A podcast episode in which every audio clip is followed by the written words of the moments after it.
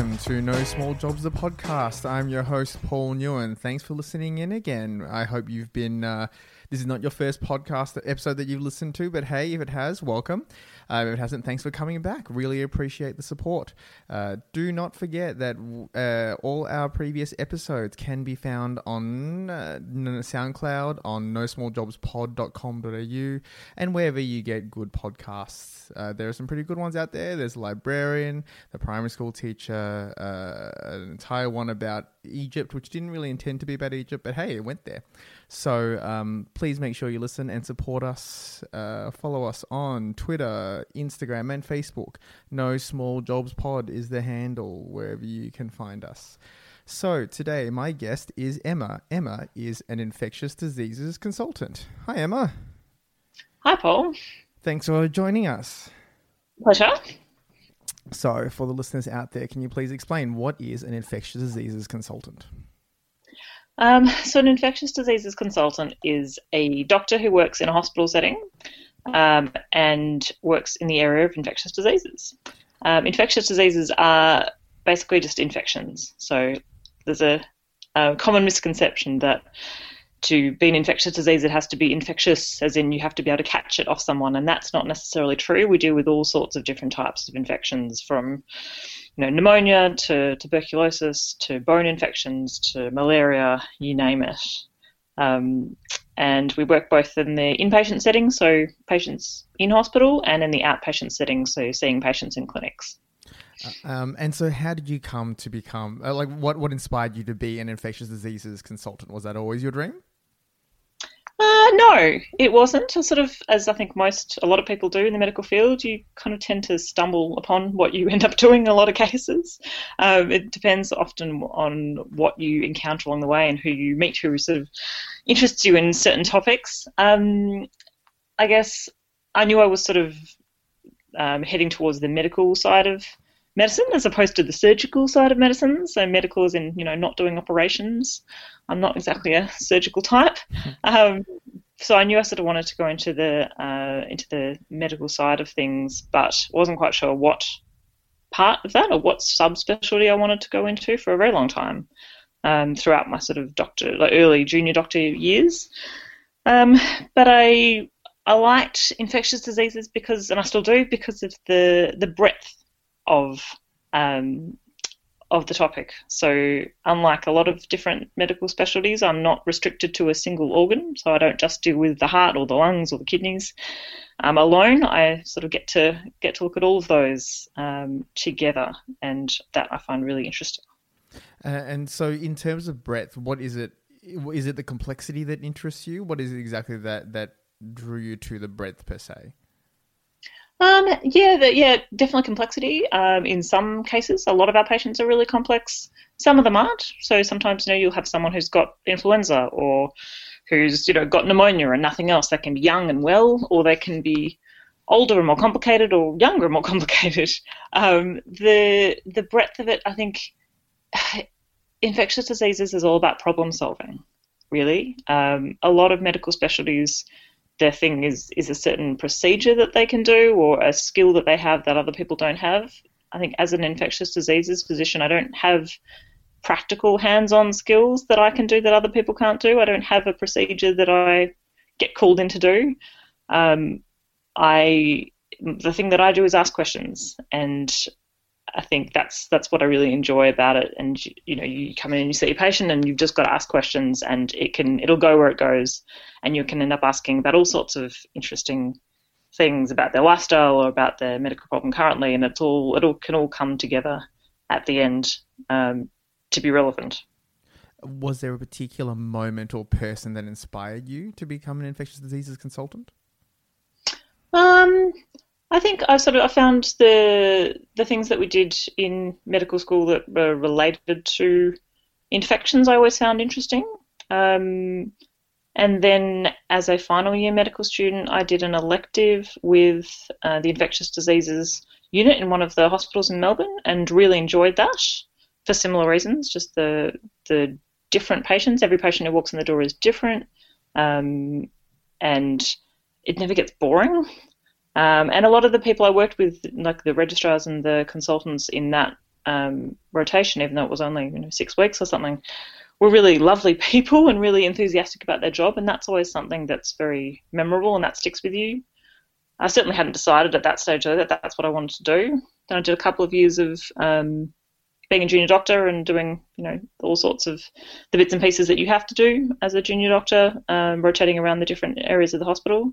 Um, and as I did that um, in my second or third year out, I was lucky enough to do an infectious diseases term as a junior doctor, and that was really when I thought, look, this is something that I think i am really going to enjoy. Uh, so, as I understand, you've got you've got a number of different roles and responsibilities across the state as part of uh, your job. Can you tell us more about it? Yeah. So, and this again, I'm going to come back and bang on about breadth again. but this is where um, this is where infectious diseases is so great. So, you know, I work as part of a large metropolitan hospital with a big infectious diseases unit. Um, and within the hospital, there's there's people who specialise in HIV or in infections in immunocompromised patients, so patients with poor immune systems related to cancer or transplants and things like that, who get all sorts of interesting infections. Um, and then there's you know there's the garden variety things that we see every day, um, the the bone and joint infections, pneumonias, cellulitis, so skin infections, um, and all that sort of thing. And I'm lucky enough that I sort of have tried to keep a foot in multiple camps. So as part of my work, um, some of my work is based um, at at the uh, tertiary hospital that I work in, so doing clinics and doing ward service, which is seeing patients inpatients on the ward as part of a team, and then seeing patients in clinic. Um, in addition to that, I uh, do some work uh, with HIV patients, um, mostly outpatients again, um, but they can have quite complex medical problems as well. And as well as that, I do some regional outreach work. Um, and as part of that, I travel to uh, a few different um, regional centres in Victoria um, and do similar sorts of work there. So uh, lots of outpatient clinics, uh, and then also giving advice to the medical teams at those hospitals about uh, the medical problems in their patients with infections.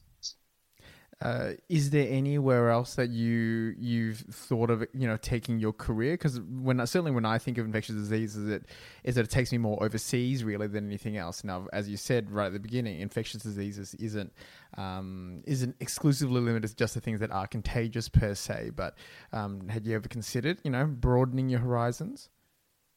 Yeah, definitely. I mean, I love traveling, um, so that was always something that I thought I might do, and certainly I've had colleagues who have done that and really enjoyed it. Um, I think it's not so much hasn't so much been a been a decision not to do that as it sort of just hasn't quite happened yet.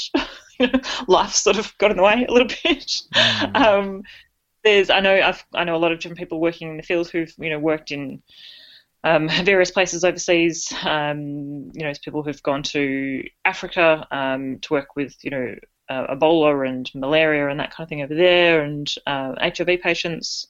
I've got a friend who's doing his PhD in Fiji at the moment. And there's lots of different opportunities, definitely. I've known people who've worked with um, Médecins Sans Frontières as well in various places around the world. Um, and I think those, yeah, that's certainly another exciting part of infectious diseases. But I think for me, at this stage, I'm not planning to do that in the short term. But that's for various, you know, other reasons, you know, personal reasons and family reasons as much as anything else. And that's fair enough. You know, yeah, our our lives aren't entirely made up of our careers, so you have to factor everything in. So that's that's fair. Um, are there any particular things that you find challenging about your job? Um, yeah, I think the the pace at which things move, uh, as far as changes in the field, is is really rapid. Um, and also the fact that I am involved in a few different sub areas, subspecialties within infectious diseases means that I do have to try as much as I can to keep up a little bit with with all those um, advances because I have to make sure that I'm you know doing the best for my patients and I'm giving them the most up to date sort of treatments. But that means that you know in fields like such as HIV, where you know, HIV has only really been around in the mainstream consciousness for the last, you know, 30 years. So and within the last, and people have only been treated, we've only been able to treat people for HIV for the last, you know, 20 years. And there really are drugs being released, you know, every couple of months for HIV and also for a lot of other infectious um, conditions, so new antibiotics and that kind of thing. And you really do have to try and keep on top of those things, and that can be difficult. Yes, I think that's something that I do have to really work at to make sure that I'm keeping up to date with things that are changing so quickly. I mean, as difficult as that may be, do you do you find that to be a, a positive experience, or does it actually take away from the joy of working in your job? Um, interesting question. I, I never used to enjoy it. I found I found that, especially I think as a junior doctor, maybe just because I hadn't, you know, I was doing lots of other things as well. You know, when you're a registrar, so that's so it's a not you're not bottom of the bottom of the tree, but you're sort of certainly not top of it either. It's sort of the mid-ranking doctor in the hospital system. You're very very busy doing sort of ward work and day-to-day things and trying to you know manage patients and get them through the hospital system as sort of efficiently as possible. Um, there isn't a whole lot of time left to try and keep up with that stuff, and at that point, I remember thinking like it was all just hard. Like it was really difficult to find time to read journals and that kind of thing. It was all a bit of a hassle, but I think now now that I've qualified, it's much more, it feels much more relevant. Um, as the sort of consultant or the physician, I have to, I'm the one often making the phone, making the calls on these things. So I really, it, it feels a bit more high stakes. Like I really need to be on top of things because if I am not up to date, then um, the you know the person making making the definitive call at the end of the day isn't up to date, and that's not not a great position to be in and it finds that I do. I'm finding also that I do enjoy it much more now too because it's so much more relevant to my day to day practice. I do find it quite remarkable. Uh, as a general kind of conceit, that relevance really plays a, a great role in terms of how much someone both engages and enjoys with their own education. Like I know I've definitely felt that that as mm. much as uh, rote learning has always, you know, rote learning is an essential part of any sort of education. But I've always found that the thing that stuck with me most was when I could apply it to a patient or I could uh, attach it to an emotion or an experience, and that uh, it it made it. It really reinforced it far more than just trying to memorize a line out of a book. And I kind of, mm. I, I get I don't know. I mean, maybe not being in education myself, I always kind of wonder how can we incorporate that more into education rather than just handing everyone a textbook and telling them to memorize it, you know? Oh, definitely. And I think that's often I find that that I, you know, the usually so as as a consultant you're on ward service for only certain periods of the year. So say I do a month on ward service at a time, and what that means is that I'm in charge of a team on the ward looking after inpatients as they come in and out of hospital. Um, and you know trying to manage them and get them better and get them home preferably um, and but usually only do that for about a month at a time um, you know somewhere around three months or so of the year so it's not all it's only about a quarter of your year doing that but it's amazing how much you learn in that time. It's such an intensive learning experience even for the consultant on the team who's supposedly you know meant to be in charge, meant to be in charge. I still learn so much every time I'm, I'm on because you know you, you see patients presenting differently or with different conditions that you haven't seen, you know, maybe that commonly before, and that really prompts you to look it up and um, and think, you know, okay, what's what's the best thing that I can do for this patient who's you know this this problem that they've come in with that's slightly different from other presentations I've seen before, or maybe there's a new drug we can give them, and it's an amazing prompt for you to learn more things. And it's certainly something that I know I'm not alone there. My my, my mentor um, who is a very senior clinician who's been around a long time in infectious diseases and is sort of a bit of a legend of the field, um, has said the same thing. I think I learned that from him that that you know even someone like him who's so senior and has been doing this for many years has always um, made clear. I think to me as a as a mentee how important it is to learn from the patients that you're seeing, and he always said that that you learn. He learns the most when he's on ward service and from his juniors as well it's amazing what you can learn from your colleagues too.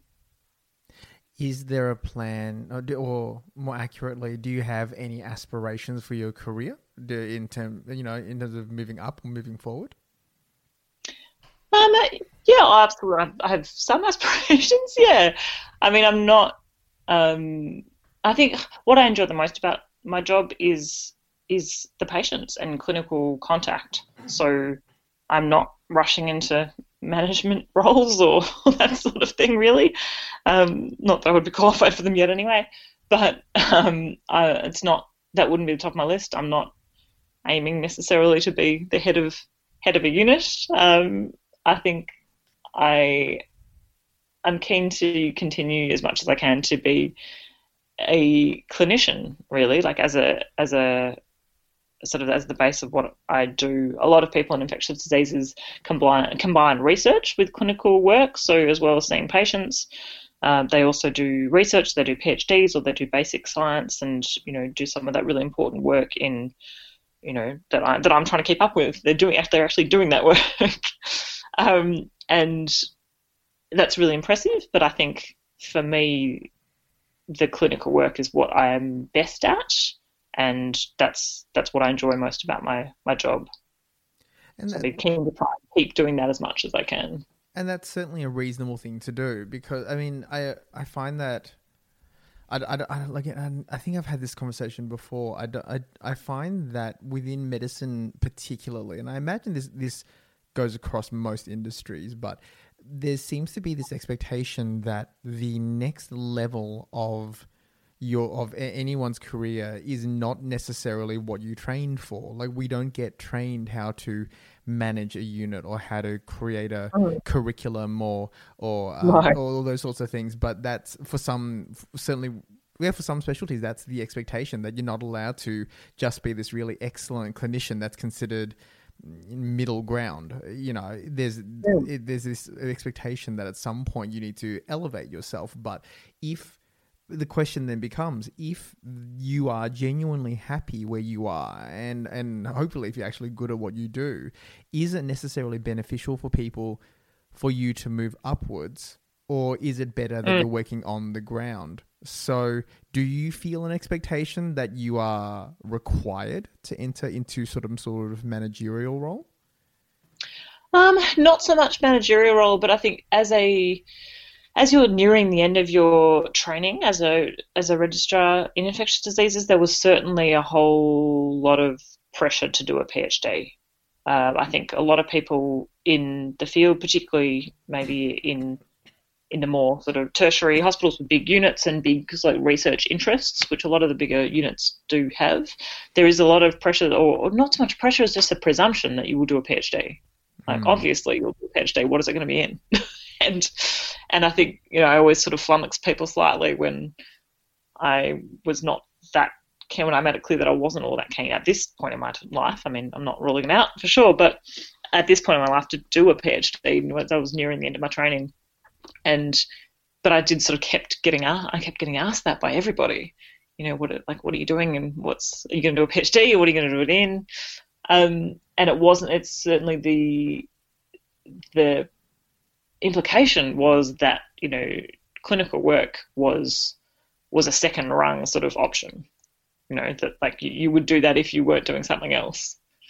Um, and I think it's a bit of a shame, really, that clinical work is relatively undervalued. I think in the hospital system, partly because we have a, it's a very difficult thing to measure. Um, I mean, how do you how do you show that you're a good clinician? How do you know that you are like how do, how do you show in an objective sort of way that you are good with your patients? You're a good diagnostician. You know, you are good yeah on that within that sort of day to day stuff. It's not something that you can put on your CV. You know, unlike you know I've written these papers and I've got these degrees and you can put all that on your CV and it's something that's easy for other people to understand, but it is very, very difficult to objectively assess whether or not someone is a good clinician and therefore it sort of is then a presumption that everyone is, and that's easy. That's you know we just presume that that's something that everyone can do, and that's not necessarily true. I, know that one of um one of our mutual friends has said that they off, they've found that whenever you encounter a specialist who is a professor or associate professor, they tend to be worse clinicians, maybe because they're spending more time in academia than they are actually on the ground. So that yeah, I, I do I do see that, and I guess so. My next question then is: Do you think that your lack of desire to do research is a hindrance on your career? Um, I guess it depends on what you want for your career. Um, I think in in some units, yeah, probably. Um, I think in in some units, you know, a, a higher degree would be very much preferable um, if they're trying to recruit clinician researchers, which a lot of units are, and that's understandable. Um, it just depends, I think, on what you want to do. I think if you want to be a head of a unit in a major hospital, then yes, it, it, it is going to be a hindrance. Um, you are expected to, to have a PhD or at least a significant research interest. Um, whereas I've, you know, I've written a few papers, but I'm certainly not a researcher. mm. um, I think, you know, I've been lucky enough at the moment to, you know, in the recent years to work with people who are very supportive of what I do and have been you know lucky enough to work with people who've given me opportunities to to do clinical work and I hope I'll be able to continue to do that. So I think at the moment I'm I'm getting away with it. Mm-hmm. but it sometimes feel a little bit like it is that. It is getting away with it. and I guess that's tricky then because as coming back to the idea of relevance, if your feeling was that a PhD would not be relevant to your practice. I mean, of course, it is to some degree. We, you, any sort of research uh, that furthers the field will inherently influence your practice, but at some point, you have to kind of ask, well, is it worth the investment, uh, both time and financially, to do a PhD as well as work, as well as have a personal life, as well as all that, in order to achieve your goal? You know, how much how much how much do you have to want it in order mm. to justify it? And that that's always that that's always kind of tricky for me. You know, I, I, yeah, I, yeah, yeah. I completely agree, and and I think you've got to remember, like a PhD is not just you know, oh yeah, I'll just do it, I'll just do a PhD. Like it's it's at least three years of your life, and you know, as far as you know, going by going by friends that I've seen who have done them, it's it's a tough three years. Like it's not easy. Um, and I think you really need to want to do it to do it. Um, otherwise, I'd imagine it'd be a pretty horrendous time if you weren't doing it because you actually wanted to do it. Mm. Yeah, that I was. I would, to see that makes me think about sort of what I'm going through now because as as you know, I'm I'm looking to be a TV screenwriter, and everywhere I look, I'm being told you need to quit your day job. You have to commit 100%. Mm. You have to invest your entire life. You have to do the work, do the internships, do get the degrees, whatever. And even then, mm. none of that guarantees you anything. All that does is that it slightly increases your chances, or um, you know, it, it puts a credit to your name. And it just makes me think, as much as I love the act of screenwriting, how much do I care? Like how how how much sacrifice am I willing to put into it? And you know, does that mean I have? Because if I sacrifice my time that and the uh, the income that I'm earning, it's not just me that that impacts. It impacts my family. You know, I'm the only one who's working, and I've got two kids, and so it it's tricky. It's, it's it's a tricky question to ask, and it's a tricky well, it's a tricky question to answer because it doesn't mean that I want it any less, like in terms of the the sheer passion of it, but whether I'm necessarily willing to sacrifice mm. other things, whether it be the hap- my own happiness or the happiness of others. Because it's not that, you know, having money makes me unhappy. I get plenty of happiness from having money. So is the happiness I get from having money greater? Uh, than my happiness I get from writing, or does it diminish it necessarily? Is there only a finite amount of happiness I'm allowed to have? It's it's a really it's a hmm. really um, deep question which, to which I still don't have the answer. So I, I guess that's why I ask, you know, how much, how much, for other people who are in different situations, how much do they have to ask themselves the same question, you know? Yeah, yeah, absolutely. And I mean, I think, and a lot of, like, I, I presume, you know, because the, there's that pressure to, to do a PhD or, or a further degree, I think, you know, and, and there is, you know, there are limited numbers of jobs at the end of your training. You know, there's a lot of pressure for people to do PhDs just because they don't think they'll get a job otherwise, um, which is tough. I mean, and obviously a lot of people doing PhDs in my field are doing them because they really want to do them, and that's excellent. Obviously, we, we need people doing these things, mm. but I wonder if that's true for everyone who's who's doing them, and I suspect it's it's not, but yeah, I think then that's then certainly wouldn't have been for me at that point in my life. I mean, I may still do a PhD one day if I find something I'm really passionate about doing one in, but I don't really want to do it otherwise. and you know, and as you say about the you know, um, as you know, as to what you were saying, look, it's all about it's about priorities, isn't it? And and I suppose that's where it's a little bit more difficult at this point in our lives. You know, we're you and I are now, you know, you know, almost in our mid thirties, basically, mm. and and there are other things in our lives to think about now that come into the decision making process. And you know, I think if you were if you were 21 and someone says, "Oh, you have to do," you know, unpaid internships and and all that stuff, you'd be like, "Well, okay, you know, I need to be able to live," but like past that, you know, I could actually consider that as a as an option. But at the moment, you know, you've got you've got you know spouses and kids and mortgages and that kind of stuff. It, it's it's hard to be like, yeah, cool, I'll just do that then. it's mm. a bit cool, maybe.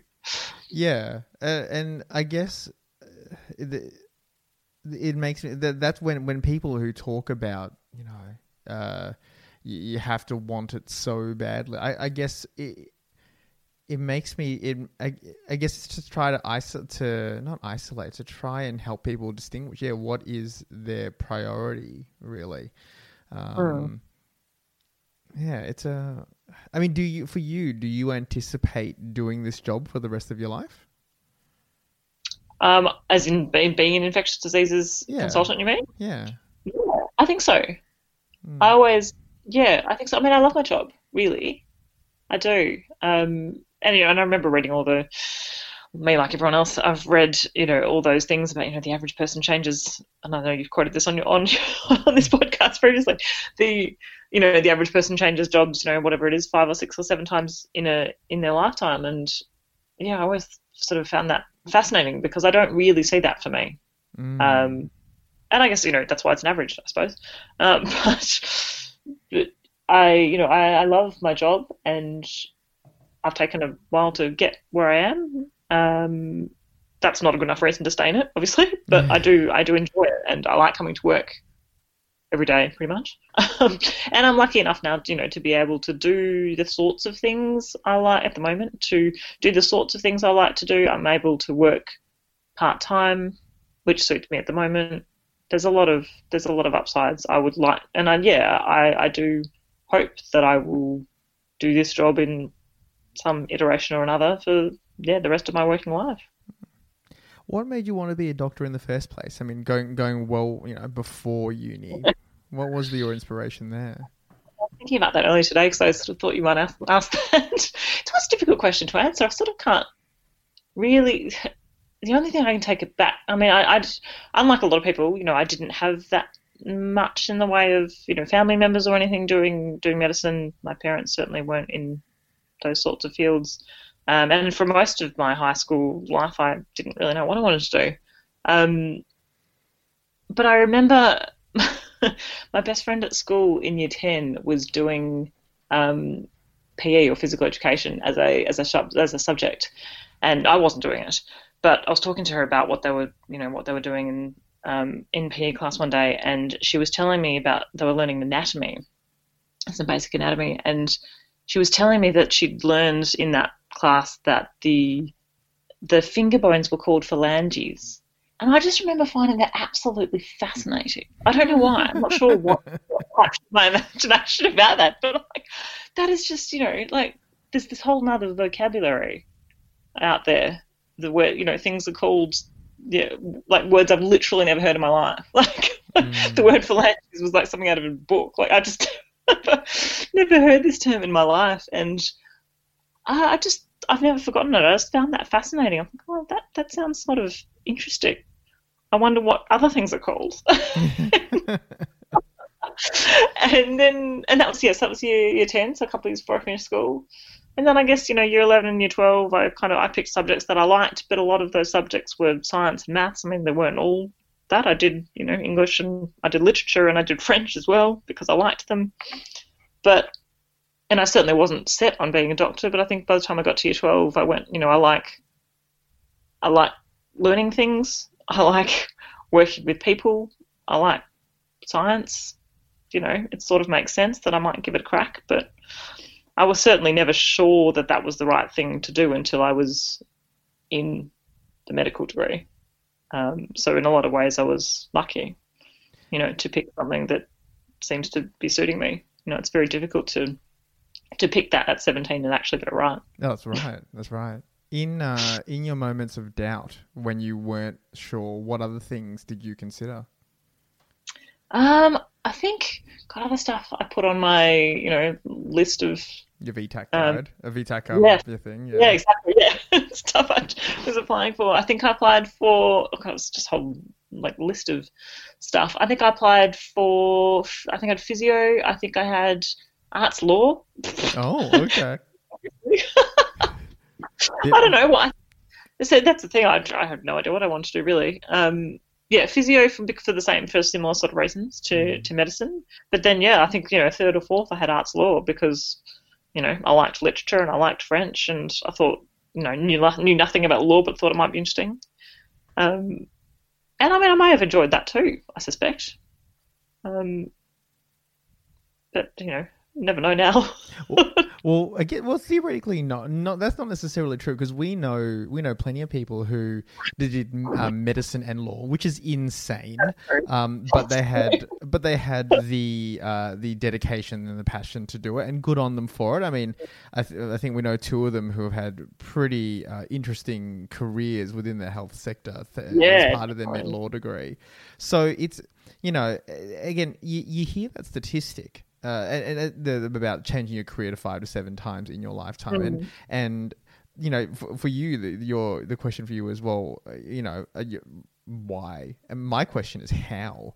I always wonder how people do it because if that that's the average. I mean that that, that means that people are changing their careers more than that. They're changing their careers, you know, ten to fifteen times. Yeah, true. And Yeah, exactly. how- If there's people like me, then there's also people who are yeah changing them like yes, you know, more than average. And the question is, did they do that because they were forced into it? Like, was it that their their industry died, or there just weren't any jobs around, or or did they do it by choice? Did they do it because you know they they were either they were done with their job, they were sick of it, the, there were parts of it they just didn't, they just overwhelmed their love of it that that Mm. made them. choose- I, I always wonder, you know, um, and so it's it's always interesting to look back as at your at people's time as when they're younger when when all of us at 16 17 because because really it starts earlier than that because already i think by the time at least when we were young by the time you, i got to year 9 or year 10 i was already starting to um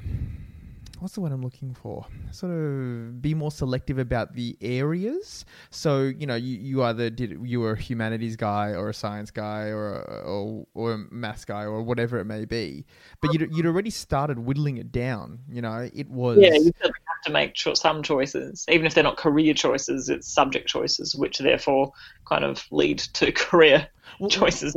Well, exactly. Like I don't, I don't know what it is like these days, and I, I imagine it's probably still the same. But the idea of prerequisites, you know, if you want to get Yeah. into medicine, you need to have a, a. There was a prerequisite of English and chemistry, but English was default for everyone, so you had Hmm. to do chemistry, um, and so everything kind of. But the, what is the likelihood that you would have done English, chemistry, and drama? Like it just, it, they're just exceptionally different things. So really early on, you get told, well you don't necessarily have to know what you want to do, but you have to have an idea once you go in. And I always Yeah. wonder, I always wonder whether anyone is ever encouraged just to learn for the sake of learning. You know? Yeah, but I suppose you can like. I mean, I I never really like picked my subjects based on what I wanted to do because I don't know what I wanted to do at the time. Mm. Um, it was more I, I picked my subject based on what I liked to do the most, and that's why it was a sort of slightly strange mix of you know yeah maths, maths, English, chemistry, and then or two maths even, and and then French and literature Mm. because I just liked them. And you know, at that point, I had no idea what I wanted to do. I could I could just as well have ended up in an arts degree. Um, so, but I, I enjoyed them, so I picked them and thought, hopefully, you know, and uh, and I guess as you get closer, you think, oh, like you know, here are some like I, I should have a quick look at the prerequisites. You know, like oh, I should do chemistry because you know, if I decided I wanted to do medicine, then I would need that. but I guess I sort of tried to keep it a bit open otherwise. Not intentionally, but more just because I liked those subjects. It is a it is a remarkable luxury to be intelligent. I know, I know that sounds like a really weird thing to say, but to to have the options to choose from anything like it's just it, again it's a different mentality. So f- so for me, um, and you obviously know this being a, an old friend of mine. For me, it was, it was my my life and career was very linear. It was very direct, mm. and you know, I, I knew exactly where I was headed, and so everything was geared towards that, which in a way made things simpler, but in a, in a different way was a result of brainwashing. And um, so, but but it's interesting to hear it from your perspective because yeah, because you you had um, multi potentiality, as they put it. You could have done almost anything. Whether or not you would have necessarily wanted to have done it is is the only real question you had to ask yourself. You had the intelligence and the dedication, the the, the capacity to learn, where you could have done whatever you felt like. Um, and and as you said, essentially, you lucked out. Like, you know, I mean, I, I I wonder what would have happened if you had done medicine uh, and you know, let's say three years into a five-year degree, suddenly decide, actually, I hate being a doctor. This is the worst thing I've ever done. Um, mm. Would you necessarily have changed? Yeah, to know. It's hard to know. Mm. I mean, mm. you. I like to think so. Like I like to think that you know, if I'd hated my like if I'd been clear that I was not going to enjoy this, then you know the idea of a lifetime of hating my job is rather off-putting. I like to think that I would have the courage to change it, but I mean, you do have to have a lot of courage to to make that call.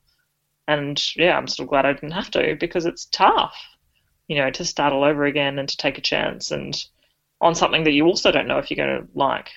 Really, like not, you know, it's very difficult to know before you get into something whether it suits you or not. It doesn't matter how much research you do. You know, being in it is is very is a very different experience. Which really, again ties in nicely to what we've been saying about the idea of experience really mattering. And I think mm. that, yeah, going into a degree, there is. Look, at least with the people that I, I know I, I grew up with and with myself as well, everything needed to have an intent. Learning for the sake of learning was a waste of money and a waste of time. You had to know whatever you did led to a job or or a, or some, or a career or something.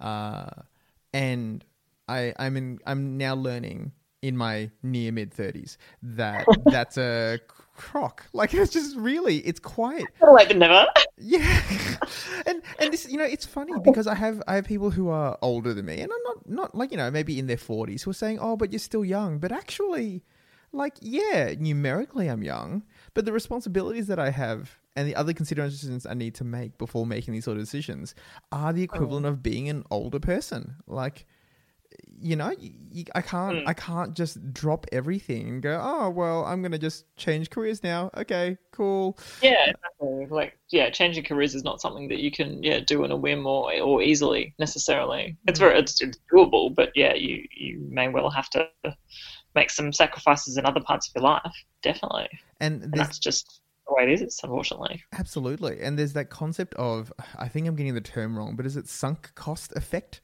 The idea that yeah. when you've invested, when you've either emotionally or, or tangibly invested in something enough, you, you feel this need to finish it out, even if you have no intention of following through.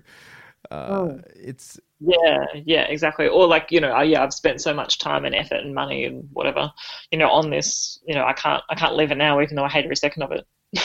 yeah, yeah. I was, uh, I always, I always, I always wonder that with myself, and I, I still, you know, it, it, I, I love.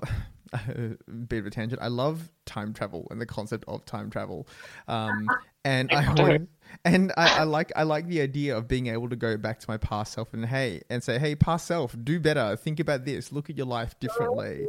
Um, but then thinking about experience, I, I don't think my younger self would have listened. I think my younger self would have would have been very nervous about the present and gone, you know, well, no, but this is this is what I I want to do. This this this makes me feel comfortable. I don't know what's going to happen, and mm you know you you and and of course you know if you change one thing well it depends on which theory of time travel you go into but you might change you change one thing in the past and you either create a new stream or you you back to the future and you create a whole new future which might be even worse so well exactly butterfly effect, man. Come on. Yeah. just, it's just, it's just what would happen? yeah. I don't know. I, I, I yeah. I, I always wonder what what would happen if I had, if I had uh, followed a different path or followed the path that was out of out of joy and not practicality. There are some days I think that I make too many practical decisions which are against or, or don't necessarily mesh with what I want. And you know, I I, I don't know how I mean, much of a life that is about you know, like, and yes, it sounds a bit indulgent, but like realistically, you know, you spend so much of your life at work. We all do. Like, it's just, you know, it is such a huge part of life that, you know, the idea of getting up and going every day or, you know, every second day or whatever it is that you work, you know, the vast majority of your time, you know, to to a job that you hate is just I would I would really struggle to do that. I think it's just it's a tough yeah God I like I hate the idea of you know hating what I do every day. Mm. It would be really hard to get out of bed. And then, yeah, and, and I wonder whether or not how much courage it would take to simply just leave it all behind, or whether you'd almost want someone to do it for you. You know, like if you that you you're in a job you hate and you just wait to be fired, and the day you get fired, you just you you jump for joy, and then the boss would be like, "Why are you celebrating?" You're like, "No reason," and you just walk out. yeah. It's been self sabotaging. That's all. yeah.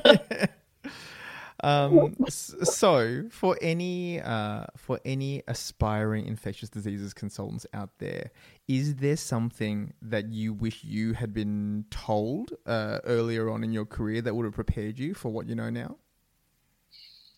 Um, I think the I think it's important to remember that there are there is work out there. I think you know as you're going through your infectious diseases training, and I think this is probably true for a lot of you know hospital based specialties. There's a lot of, especially as you get close to the end of your training, there's a lot of panic about whether you'll get a job, um, because everyone says, oh, you know, there's there's lots of um, lots of junior doctors coming up, and there's competition for jobs and training places and all that kind of thing. And you're not going to have, you know, you'll get to the end of this and you won't have any work. And I just, in general, that's not true. And I think it's a huge source of, you know, panic for for trainees that you know is adds to the various other sort other sources of panic that there are for you know junior doctors. And really, you just got to think about the fact that you know there are there's definitely work out there, particularly if you you look outside your little bubble. You know, there's the second you know you leave a tertiary centre or a large metropolitan centre, you find hospitals and clinics and all sorts of places that are crying out for for doctors. Um, and you know, and if as long as you're willing to you know, look outside outside the box, then there's definitely work there, and I think that's that should be reassuring for people. Um, and not something you know you shouldn't be looking at the fact that you, you shouldn't be thinking oh god i'm not going to be able to get a job therefore i shouldn't go into this career because that's definitely not the case. There is there is work for infectious diseases physicians out there.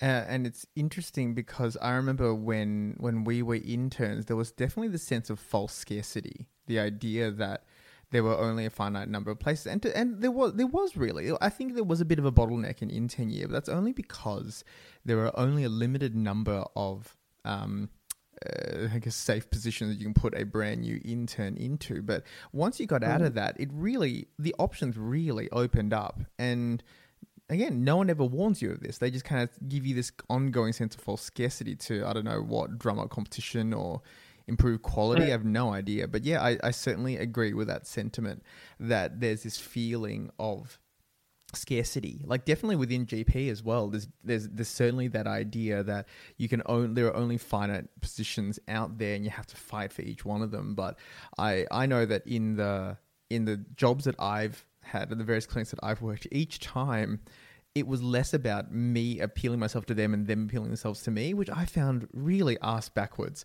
I mean, lovely. Don't get me wrong. It's really lovely when you can walk in and they're like, "So, what can we do to make you take this job?" And you're like, "Uh, uh aren't, aren't I meant to be telling you this?" And they're just Yeah. like, "No."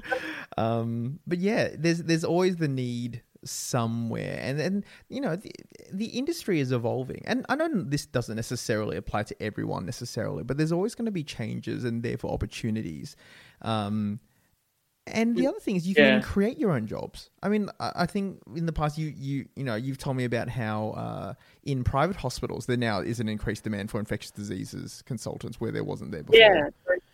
Yep.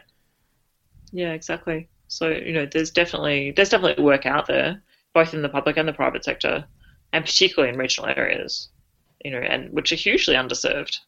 So, you know, it's really like they're really they're getting a, a rough end of the stick. Really, like they they need more medical um, specialists, you know, out there in those sort of areas. So you know, as long as you're willing to, you know, work work outside, you know, what you're what you've trained in, then the work is there. Mm. Uh, and just to finish off, for any aspiring doctors in general, so any high school students out there like yourself, you know, you're between 14 to 16, you're thinking, what do I want to do? What advice would you give them? Um, I think it's just important to do something like to do what you enjoy. I mean, it's a massive cliche, but it's so true. You know, like it's like like a lot of other things. Like it is, you know, the the training required to be a doctor is long and arduous. Realistically, um, I know we're not alone in that. Yes, there's a lot of there's a lot of um, careers for which that's true, but I think, you know, it's it's years of training to become an intern, and then it's years of training to become a specialist or a you know a specialist GP or a specialist or a hospital, whatever you, you want to do. Like it's a long road, and even then, you're always going to have to still be keeping up with with what's happening. Um, so I think you need to be you need to enjoy it. So don't don't do it because you think you should do it. Don't do it just because you can. Um, do it if you think you might like it. That's a lovely way to end it. Thanks again for joining us on the podcast, Emma. That was really helpful. No worries, my pleasure. Uh, so, to you listeners out there, thanks for sticking around. I hope you enjoyed what you heard. Uh, feel free to check out our other podcasts uh, and follow us on social media wherever you can find us. Uh, thanks for listening. Tune in next time. And remember, there are no small jobs, only jobs you haven't discovered yet.